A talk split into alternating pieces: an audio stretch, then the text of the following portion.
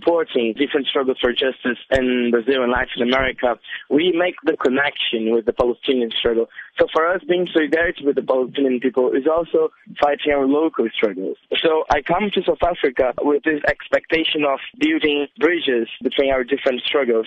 And it's really inspiring to come to South Africa because the BDS movement is inspired in the international isolation campaigns that helped to put an end in the apartheid regime here. So it's really a great opportunity to be here and hear about these struggles in, in South Africa. Your current tour of South Africa is ahead of the Israeli Apartheid Week 2017. But what is then the focus of your talks? During Israeli Apartheid Week, and that here in South Africa is such a big event. Uh, I believe there are more than 125 activities happening all around the country. So I'm really pleased to be part of this great event.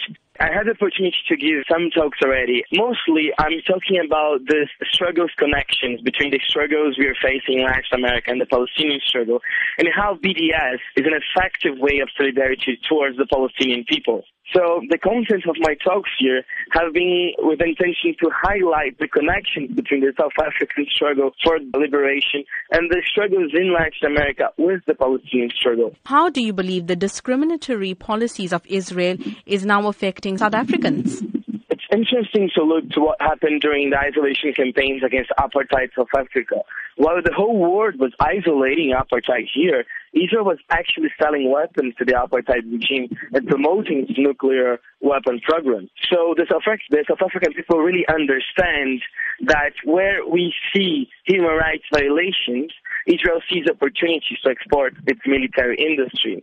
So I believe it's time for here in South Africa, we pressure the South African government for a full military embargo on Israel. We shouldn't be complicit with this.